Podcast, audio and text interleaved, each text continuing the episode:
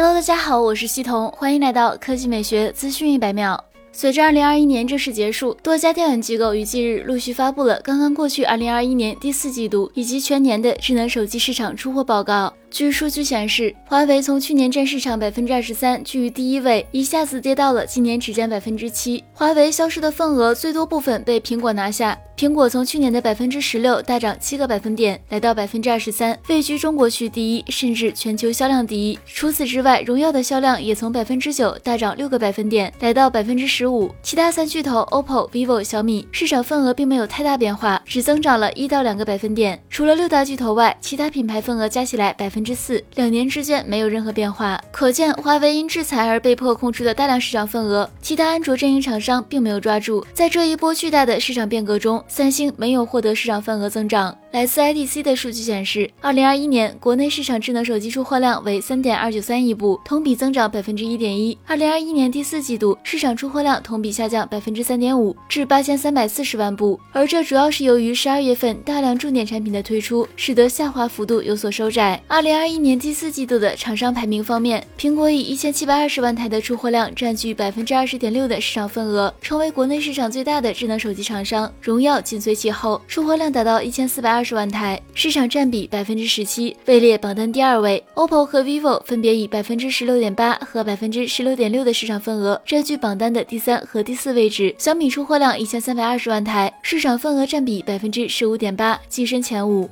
荣耀整体排名第二位，但在国产品牌中占据首位。根据分析显示，荣耀在十二月的荣耀六零系列、X 三零系列等新品的带动下，第四季度延续了强劲的增长势头。荣耀经历了上半年的调整期后，主攻中高端市场的产品策略取得了明显成效。